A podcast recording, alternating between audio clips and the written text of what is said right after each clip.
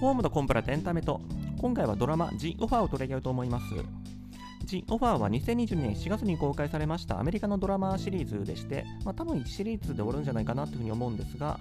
えーと、もともとゴッドファーザーというすごく有名な、えーと、マフィアの家族の、まあ、攻防といいますか、えーとその成功から奈落までを描くみたいな、まあ、そういう映画シリーズがあるんですけどもそれを作った映画制作会社パラマウントが映画公開の50周年を記念してその撮影の裏側舞台裏を描くっていうドラマシリーズを作ってるんですけども、えー、とこれがまあとにかくめちゃくちゃ評判がいいんですよね。なので、えー、とちょっと見れる先が UNEXT に限られてるっていうところで、あのまあ、最近は複数プラットフォームで配信する作品も多いってことを考えるとちょっとあの敷居が高いは敷居が高いんですが、まあ、私、えー、と先月ちょうど1ヶ月間 UNEXT 入ってたのでまあ、そこで見てみたっていうところです。で内容としては、まあ、すごく、えーと、評判通り面白かったんですけどもやはり見ていて気になるところとしてはその映画の中でマフィアとの関わりっていうのがたびたび出てくるんですよね。で私、まあ、自分の仕事の関係を、まあ、いつもこのポッドキャストで話してるんですけどももうその中で結構、えーと、日本でいうところのマフィア、えーと暴力団関係ですね。その辺りって、まあ、大多数とは言わないまでもそれなりの比重を占めてきてますのでああアメリカではこういう風に付き合うのかとかこういう関わりがあったのかみたいなのをすごく興味深く見ていましたのでんと、まあ、いざ考え出してみると何ていうか絡むっていうか、えーと、アメリカの話を見て思ったことと日本で起きたことの思い出話の二段構えみたいになってそれぞれがそんなにリンクしてないのかなって気はしつつ、えーと、それぞれお話しいただけたらなというふうに思っております。この The Offer というドラマは、ゴッドファーザー撮影の舞台裏っていうふうに冒頭申し上げましたけども、具体的にどういうことかっていうふうにもうちょっと細かく言いますと、どういう経緯があって、どういうきっかけがあって、このゴッドファーザーという映画が撮影されるに至ったのかっていうところ、で、撮影中のごたごたですね。え、と、主に、え、と、このマフィアが、まあ、ちょっかいかけてくると言いますか、えー、と他のマックスコミなんかもマフィア映画撮ってる連中が実際にマフィアと付き合ってるらしいぞみたいな風に騒ぎ立てたりですとか、まあ、そういう、えー、とトラブルですとか、まあ、これはちょっとエピローグ的な扱いかもしれないですけども公開された後のそのえーと、アカデミー賞受賞ですとかそういった、まあ、大成功までを描いていくところなんですけどももともとなんで、えーと、この「ゴッドファーザー」が作られに至ったのかというところについてはこれはあのまあ、ドラマ自体がこの小説が書かれる直前から始まるんですけども同名の大ヒット小説があるんですね。なので、えーと、大ヒット小説を映画化したら大ヒットするに違いないと思って、えーと、映画権各権を取ったっていうまあまああの今でもよくある話だと思うんですけどもただこの大ヒット小説であるところの原作の「ゴッドファーザー」これはもうすごく物議を醸した作品でもあってなんでかって言いますとそこで描かれているマフィア同士の構想っていうのがどう見ても実際のアメリカにおけるマフィア社会、マフィアの対立を軸にしてるっていうところで、まあ、その意味ではあの日本の映画でもよく東映実録ものって言って、日本の実際の暴力団同士の構想みたいなのが、まあ、映画化されてた時期ってありましたけど、ただあれはなんか一説によると、そもそもその暴力団側、ヤクザ側の方で映画会社に俺たちをかっこよく描いてくれみたいに依頼したやつもあるみたいな話も聞きますので、まあ国によって事情はいろいろなんじゃないかなというふうに思いますけども、このアメリカにおいては、このアメリカのマフィアたちは、このゴッドファーザーをよく思ってなかった。まあこれがそもそもの始まりなんですね。で1970年代においてこのマフィアっていうのがどういう位置づけだったかっていうとあのこれも作中でもはっきり描かれてる通り全然元気に活躍してた時代みたいなんですね。一応歴史をたどっていくと、まあ、1980年代に入って FBI による摘発捜査が厳しくなっていって、まあ、1990年ぐらいになっていくと日本の暴力団と似たような感じでもう相当勢力が落ちていっていることはいるんだろうけどもこの映画で描かれてるみたいなそんな大手を振ってあのいろんな会社に影響力を及ぼしてみたいなことはなくなってきてるっていうことを見たいです。ちなみに日本は、えーと、アメリカでは今1980年から規制が始まったというふうに申し上げましたけれども日本ではっきりと規制が始まったのは、えーと、1991年の暴力団対策法からって言われていて、まあ、何か暴力団で直接大きい事件があったのかっていうと、まあ、当時はあったのかもですけどもその30年後の歴史から見るとあんまりそんな直接的なきっかけなんですかね。例えば今えーと、安倍首相が殺されたことによってその警察の警備とかいろいろ変わるかもしれないですけども法整備って結構なんか大きい事件があってあのそれまでもともと問題だよねってみんな思ってたんだけどその事件をきっかけにわーっと進んでいくっていうのがまあ、少なくとも日本では多いやり方だと思うんですけど暴力団対策基本法は別にそういうのってないんじゃないかなっていう、まあ、私当時、えー、と子供だったんでちょっとよくわからないですけども思っているところなんですがただ日本のこの暴力団対策法ってすっごい不思議な決まりになっててまず指定暴力団っていうのを決めるんですね、えー、と警察公安の方かな、まあ、とにかくえーと、あ特定の暴力団、ヤクザグループを指定して、この人たちが指定暴力団ですと。で指定暴力団に入ってる人たちは、こういう規制を課されます、こういうことしちゃいけません、一般市民の人々も指定暴力団の人とは付き合っちゃいけませんみたいな、こういう決め方をするんですね。一方で、このアメリカでは、えーと、RICO 法、リコ法っていうふうに、えーと名前がついてるんですけども、行為を規制するっていう作りになってるわけです。つまり、えーと誰がやったとかじゃなくて、その徒党を組んでえーと、他の事務所とか襲っちゃいけませんとか、えーと、他人を脅迫しちゃいけませんとかそのマフィアとかヤクザがやりそうな行為を決めてそれをやった連中がマフィアであるとでそういうマフィア的な行為を禁止するとなんかこっちの方が普通なんじゃないかなっていう気は個人的にはしてるんですけどだって何ですかねこう殺人をこの世からなくしたいなって時にあの指定殺人者っていうカテゴリーを作ってその人たちがあの武器とか買わないように監視するってしないじゃないですか。でも日本の暴力団対策法ってそのヤクザっていう人を先に決めてからヤクザの行動をその規制するっていうちょっとよくわからない作りになっていて、まあ、これもあってあの、まあ、2010年代以降ぐらいはその暴力団という形を取らない半グレって言われるうんとまあ元関東連合とかそういう人たちが有名ですけどもそのグループは組んでないんだけどもたまに集まってあの協力して悪いことをするみたいなその暴力団という形を取らないグループみたいなのが出てきたのはこれは間接的にはこの指定暴力団制度があるんじゃないかなと。あのグループ組んじゃうと,、えーと、指定暴力団に指定されて、えーと、その暴力団対策法上全然何もできなくなっちゃうので。で、まあ、この辺りがその日本におけと、まあ、アメリカにおけるそのヤクザですとか暴力団の規制の流れだと思ってるんですけどもただこの辺りまあ、わざわざポッドキャスト話すぞって言うといて肩透かしなんですけど、私本当、おとぎ話というか、なんか昔話としか知らないっていうのが正直なところで、まあ、自分が社会人になってその、まあ、こういった仕事をやりだしたのって、まあ、あの2010年以降ぐらいでなのでその先輩方はいや昔は総会とかもいてなって、まあ、総会屋は暴力団とは厳密に違いますけども、まあ、まあ反社会的勢力っていう意味では極めて近しい人たちなんであの結構同じ部署で管理してたりするんですけども、まあ、そういう昔話とか武勇伝を聞いたりするんですけどあの会社に乗り込まれてきてなみたいなそういう話。ただその2010年以降の世界しか知らない私からするとえこの人たちが会社に乗り込んでくるの？みたいな。いや本当に何て言うか頑張ってその警察なり社会の目から逃れようとしてる人たちみたいなそういう印象でしか私の社会人生活では見れてないっていうのが正直なところでしてあの反射チェックって話このポッドキャストでもたびたび出しますけどもその反射チェックの結果見つかったらあのお取引お引き取り願いますみたいなそういうことをまあお願いしに行ったりするんですけども俺を誰だと思ってんだと何々組の誰々だぞみたいな凄まれたことは一度もないというか基本ああそうですかしょうがないですよねみたいに去っていく方ばっかりで。で、えーと、事件、えーとまあ、自分が関わっただけじゃなくてあの法務部とかだとあのいろんな会社の事件ですとか裁判とかもまあ勉強するんですけども暴力団が出てくるその2010年以降の事件とかになってくるともう暴力団排除条項暴力団排除条例みたいなやつでヤクザをどうやって追い払ったかみたいな話でヤクザ側がそれを怒って仕返ししてくるとかそういう話は全然聞いたことないですね。えー、1個はまあ象徴的な事件としましては、えーと、とあるまあ会員制のゴルフクラブ、まあ、ゴルフクラブは大抵会員制かもしれないですけども、そこが、まあ、暴力団排除条項みたいなのを置いてたわけです。暴力団である人はうちのクラブの会員にはなれませんみたいな。まあ、それはあのいろんな条例で認められている、認められているか求められているところなんで、まあ、そのゴルフクラブもそういう暴力団排除条項を置いたってことだと思うんですけども、その事件ですと、えーと、もその、まあ、実際ヤクザだった、えーと、暴力団員だったそのゴルフクラブの会員はその排除条項その暴力団の人は会員になれませんっていうルールを作る前から会員だった人でで後からルールを作ってお前出てけっていうのは不当じゃないかと。そもそも暴力団員だったら会員になれないなんて俺は静かにゴルフしてるだけなんだからあの不当な差別だみたいな風に争ったと。まあ、ヤクザが差別って言うかみたいな風に思っておられる方もいるかもしれないですけど、まあ、差別だって言って叫んであの会社とかに乗り込んでくるのはどっちかっていうと 反社会的勢力的な方の方が多いんじゃないかっていうのは思わないではないですけど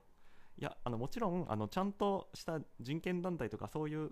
正当な目的の方もいっぱいいるんですけどもそういう反社会的勢力的な人たちは俺は役だったって言ってあの70年代80年代だと元気な時代ももちろんそんなことはしなくてあくまであの表向きは正当なあの目的を装うのでその隠れ蓑として差別だって言い方が好きというか得意っていうだけであの差別だって言ってる連中は人権屋だとかそういう話をしてるわけじゃないっていうのは一応ご理解いただきたいんですけども、まあ、それはさておき、えー、とこの事件ですと、まあ、結局裁判所側もあの暴力団排除は社会の趨勢であるからみたいななんか正面からある種差別を認めたみたいな感じで追い出すのを認めたみたいな確かそんな事件だったと記憶してるんですけど、まあ、こういう事件、まあ、当時いっぱいあったんでちょっと複数の事件を混同してるかもしれないんですけども何にしてももう暴力団員っていうのはもう社会の中である種弱者になっちゃったっていうのがあるんですよね。1回だけちらっと名前出したかもしれないですけども映画「ヤクザと家族」っていうのもありますけどあの綾野剛さんが主演のあれの後半部分ですねもうヤクザってバレたら社会から迫害されて追い出される。であちこち土地を流れていくみたいなもう本当あの世界が私の知ってるその暴力団の世界っていう感じで前半の羽振り利かしてた時代っていう方がむしろ想像つかないっていう感じですね。なので多分現代においてはいわゆる人権派弁護士みたいな人たちは、まあ、ヤクザを守るのが正しいんだろうじゃないかってぐらいもう社会的弱者って言ってるような時代になってるのかなと。ドラマの中におきましては、まあ、かなりその流星な時代でただ、まあ、アメリカのその風通しの良さみたいなのはちょっと感じるのが、えー、とこの、まあ、主人公を演じております、えー、とちょっと名前出てこないんですけど、まあ、映画プロデューサーですね。この人が、まあ、マフィアと、まあ、仲良くしてまあ、実際にはその映画撮影を邪魔しないでくださいねぐらいの取り決めだったと思うんですけども、まあ、そういう関係を築いてたのを、まあ、マスコミに嗅ぎつけられて、えー、とこの「ゴッドファーザー」ヤクザ映画を作るにあたってマフィア映画を作るにあたって実際にマフィアと付き合ってたみたいなのがバーンとこう新聞で出て叩かれてっていうのがあったりするんですけどもそのアメリカが健全なんじゃないかと思ったところは、えっと、1970年代の初頭とかですよね。いやこれ日本の同じ時期だったら多分ニュースにならんだろうなと思ってそのあちこちで当たり前に行われてるからならないっていうニュースソースのの価値というかだってそんなんしたら報復されるじゃないかみたいなそういう話ですね。えーと、この映画が、えーと、ヤクザと付き合ってるぞって言ったら俺たちと付き合って何が悪いんだみたいなそういう風に逆にそのヤクザ側から新聞社とかが、えーと、圧力を受けるみたいなそういう時代じゃないかなというふうに思うので、まあ、80年代ぐらいだったら多分もうちょっとあのスキャンダルとして報道するぐらいは起きたんじゃないかとは思うんですけど70年代だともう報道すらできないんじゃないかなっていう気がして。その意味でその、まあ、ドラマの中で描かれてるヤクザとのマフィアとの付き合いについてはあのまあ、そんだけヤクザがばっこしてるのに悪いことだとして社会が扱ってるっていうの自体がああ偉いもんだなというふうに思いましたね。じゃあ次にタイトルにもつけましたみずほ銀行の暴力団融資事件についてお話したいなというふうに思うんですが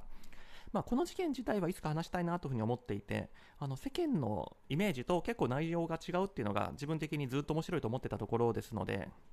ただ、えーとまあ、今回 G オファーの話の流れで言うとなんかあんまり関係しない、なんかみずほ銀行の話はみずほ銀行との話だよなっていう気がするので、ここはあの切り分けて聞いていただけたらなというふうに思うんですけども、まあ私このポッドキャストでみずほ銀行の不祥事についてはたびたび申し上げてきたところではあるんですけど、みずほ銀行に対して何か特別な思いがあるか、恨みがあるかっていうと、そういうわけじゃなくて、あの一応このポッドキャストで私、まあ、元銀行員だとは言ってるものの、どこの銀行だっていうのは言ってないはずですし、まあ、これからも言うつもりはないんですけども、一応1個だけ言っておきますと、あのみずほではないです。みずほではないので、別にあのそれらの件もあの内部事情を知ってるわけじゃないですし、まあ、まあみずほ銀行の知り合いはいるんであのなんとなくこうらしいよみたいな噂レベルでは聞いたことありますけど、まあ、それはともかく、えー、と今回についても、えー、と直接自分がこの反射、えー、と融資暴力団融資について関わったってわけじゃないんですがただあの銀行界特有かもしれないですけどあのみずほ銀行がやったことはじゃあ他の銀行は関係ないあみずほさん大変だねって話かっていうとそうじゃないんですよねあのもうこれに限らずもういろんな事件で毎回起きるんですけどあのどっかの金融機関がバーンと問題を起こしたら他の金融機関もお前のところ大丈夫かって調査しろっていう指示が降りてくるんですよね。これはまあメーカーさんとかも一緒かもしれないですけども、やっぱり金融機関って金融庁による監督みたいなのが強いんで、お宅どうですか？資料出してくださいってあの人たちも簡単に言ってくるんで、で、この暴力団融資事件の時についても、まあ、私直接調査するチームにはいなかったですけども、やっぱり一から洗い直せみたいなことになって、その意味では、あの、みずほ銀行に対はない、恨みはないと言ったら、まあ、恨むってほどじゃないですけども、またみずほにやられたみたいなのはありますね、正直。あの私が銀行になって以降、そういう大きい問題を起こすのって大体みずほで、1回ゆうちょ銀行みたいなそ、なんとなくそんな記憶なんで、まあ、官報の事件の話ですね。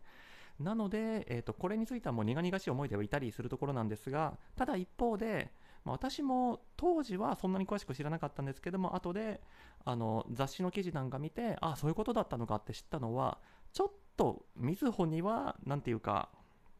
気の毒な事件だとは思うんですね。あの、まあ、暴力団融資事件というふうにつけちゃったように、これってみんな、皆さん、あの、みずほ銀行がヤクザに対してお金貸して、あいつらズブズブだったんだみたいな、そういう事件だっていうふうに思われてるんじゃないかなというふうに思っていて、ただこれってそういうレベルの話では全然ないんですよね。いやもう、どこの金融機関でも起きる話だと思っていて、ただまあ、オチまで見ていくと、ああ、みずほだなって感じなんですけど、え、ー、と、どういう事件だったかって言いますと、まず前提として、あの、さっきの前段のところでも述べました通り、えーと、少なくともま2000年代以降ぐらいだと金融機関は、えーと、暴力団排除条項みたいなやつを、えーと、お客様と取引するときに結びますし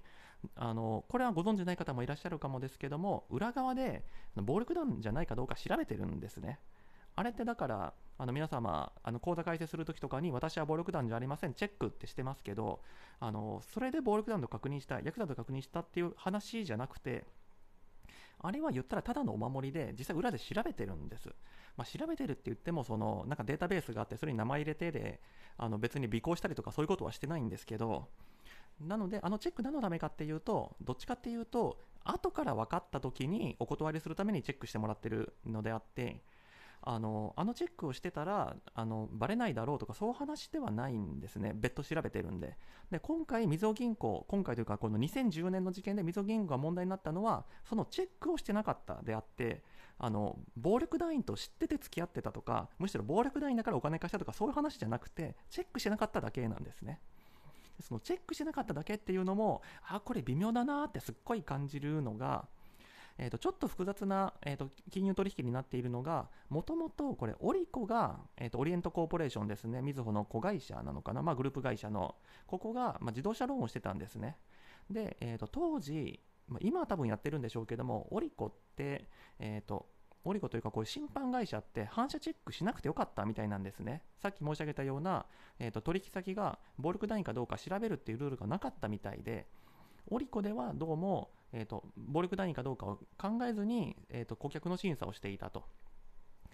で、じゃあ、オリコがそのお客さんに、えーと、自動車ローンを貸した、だったら、あオリコがヤクザと取引したねで終わりなんですけども、この金融取引は、オリコが審査して、実際にお金を貸すのはみずほ銀行っていう、そういう仕組みになっていたと。つまり、えーと、みずほ銀行としては、審査をオリコがやってくれるし、お客さんの管理、回収の管理とかもオリコがやってくれるんで楽だと。で、えーと、オリコとしては、えーと、自分でお金用意しなくていいと、みずほを貸してくれるからと、なので楽だと、まあ、そういうまあお互いにメリットがある取引だったんですけども、えーと、この時にみずほ銀行は、オリコから送られてきたお客さんのリストに対して、さっきの反射チェックっていうふうに申し上げましたけども、えー、と暴力団員かどうかっていう確認をしていなかったと、そういう事件だと。で想像ですけど、多分あの銀行が金貸す時って必ず口座作るんですよ。で、おそらくですけど、みずほ銀行は口座作るときに反射チェックをする業務フローになってたんじゃないかなと。えー、と口座作る作らないと、予報に、えーと、ちょっとこの話はちょっとめんどくさいんで、えーと、ただ、おそらく、実中ハック、えーと、システムの絡みから言っても、えー、と口座を作るときに反射チェックを必ず通す仕組みになってたはずだと。それは間違いないと思っていて、でこのオリコのこの融資については多分オリコが回収してっていう仕組みからすると多分みずほでは口座作らなくてよかったんじゃないかなと。そう考えていくと多分えーと、みずほとしてこのオリコと自動車提携ローンを始めたのは多分その反射チェックとかのルールができる前からだと思いますのでまあ後からかもしれないですけどどっちにしてもこの人たち口座作らないけどどこで反射チェックするのって言った人がいなかったんじゃないかっていうまあ、その意味ではあの仕事してる自分としても結構身につまされるそこで気づくだろうかとかあと気づいたら面倒くさいだろうなっていうのもあってだってあのそんなチェックする仕組みなんかないのにこの人たちチェックしないと取引できませんよってあの案件を止めなきゃいけない。それはそのいろんな場面で言われてるそのみずほの企業文化から言ったらなかなかしんどかったんじゃないかなっていう気もして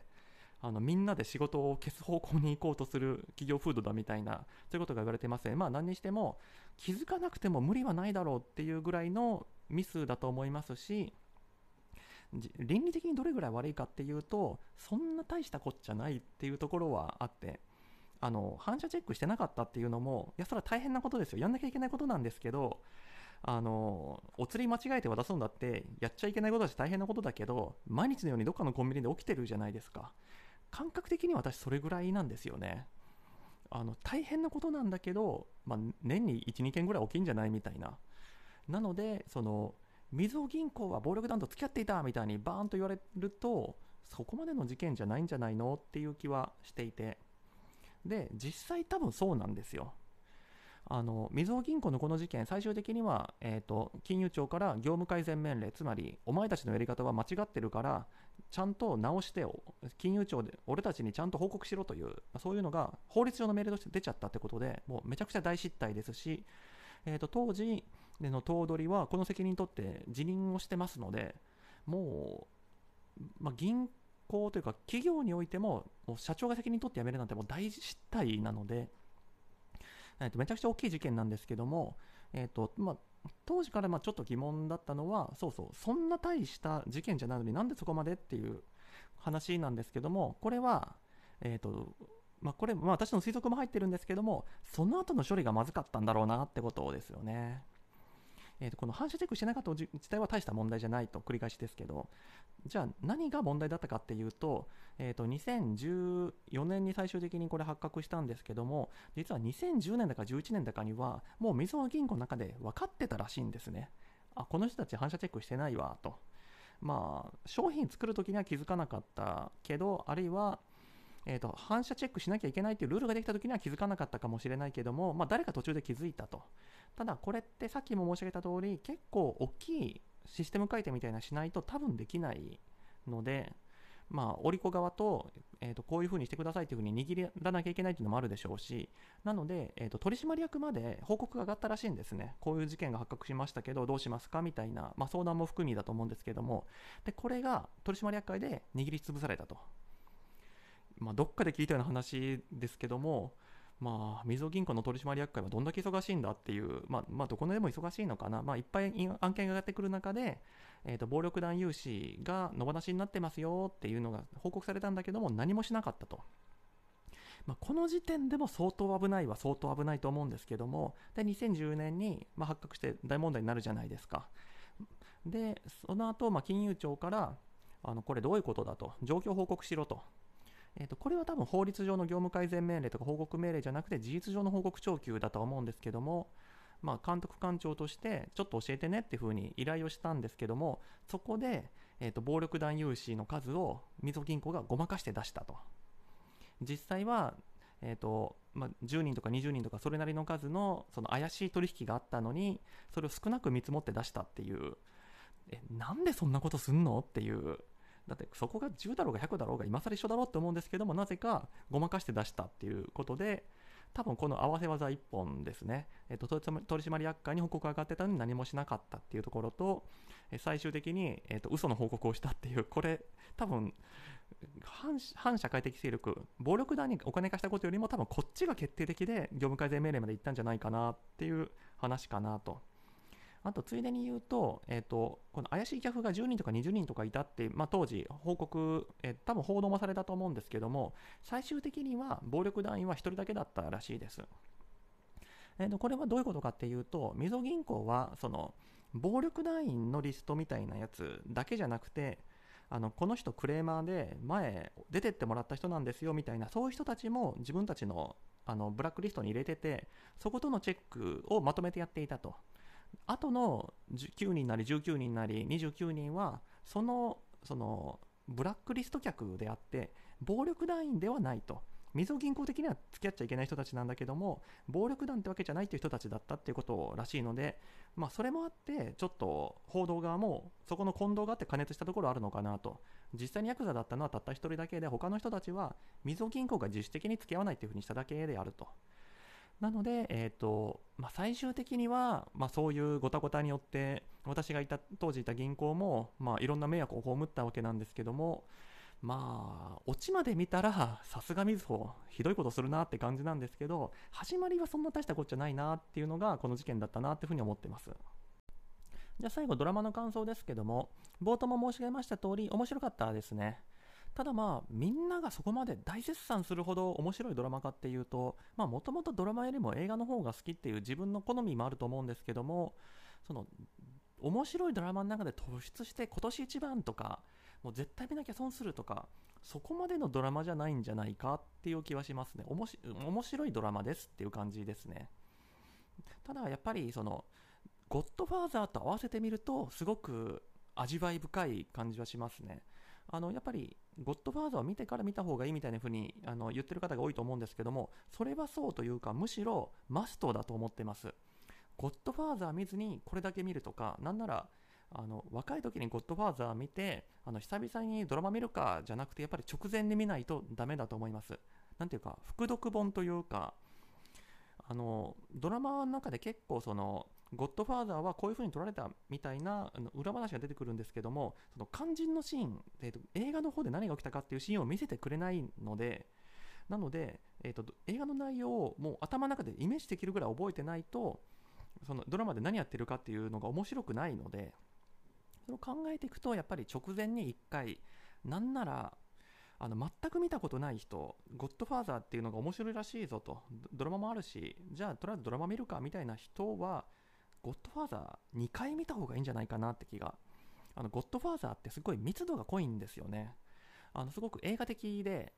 あの絵で見せていく表情で見せていくやつなんで1回目1回だけ見てるとそのストーリーを追っかけるのに精一杯でそういう細かい機微みたいなのまで追いつけないような気もするんで、まあ、まあ3時間の映画なんできついんですけども2回見てから見た方があ全く見たことない人はその方がいいかもっていう気はします。ちなみに私自身は、えーと、若い時に多分2回見てあ時期は空いてますけどもで今回もう1回見たんで多分3回見たんじゃないかなと。ただまあなんとなく変な感じするのはだから3時間かける3回で9時間ゴッドファーザー本編を見てるわけですけど、ドラマ10時間見て、なんか3時間のものを、9時間見たものを復読するために10時間使うのかみたいな、なんか変な変な感じはするんですけども、ただまあ、ゴッドファーザー自体はもう本当に押しも押されませんの大傑作で、それがもっと楽しめるって意味で、まあ、見る価値があるんじゃないかなって気がしますね。で、えっと、ドラマの中身のところなんですけども、あのこれ本当おっしゃる通りだなと思ったのは、あのドラマの中でマーロン・ブランドを起用する時のそのセリフがすっごい曲に残ってて、えーと、マーロンブロンド・ブランドこの人はもう見た瞬間にマフィアのドンだって分かるんだとそれだけの迫力があるんだっていうふうにドラマの中で言っててあ言われてみればって感じであのゴッドファーザー映画の冒頭で、まあ、猫抱いたおっさんが座ってるんですけどもその、まあ、何にも知らない人はえーとまあ、ゴッドファーザーっていうタイトルだけ聞いて、まあ、多分マフィアの映画なんだろうなぐらいに思って見てると思うんですけども確かに何も説明なくても最初に座ってるおっさんがゴッドファーザーマフィアのドンだって分かるんですよね。この人はあのたまたまなんか座ってる人とかじゃなくてこの人がゴッドファーザーなんだっていう分かる貫禄があるので確かにマーロン・ブランドっていうのはすごい役者だっていうのはあのこのドラマで言われて改めてあ確かにと何ていうか自分が無意識で気づいてたっていうことを気づかせてくれたって意味でもあこのドラマのその視点といいますかあの洞察は素晴らしかったなというふうに思います。でキャラクターで好きなのはやっぱりあのダン・フォグラ演じるフランシス・フォード・コッポラーですよね、えーと、ダン・フォグラさんはあのファンタスティック・ビストシリーズであの唯一人間のキャラをやってる人ですけども、えーと僕、えー、と前この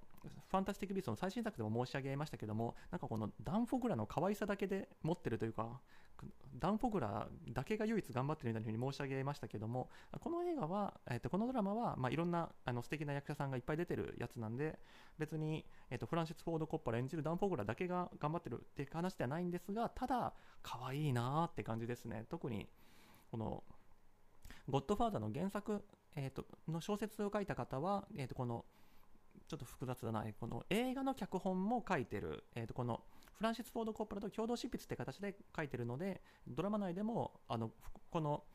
コッポラとこの原作がコンビで出てくるんですけどもそのおっさん2人のわちゃわちゃしてる感じがもうめちゃくちゃ可愛いんですよね。そこのうん面白さがやっぱ私お気に入りですね。いや楽しかったですね。はい。というわけで、えー、と今回はこの辺りで終わろうかと思います。ご清聴どうもありがとうございました。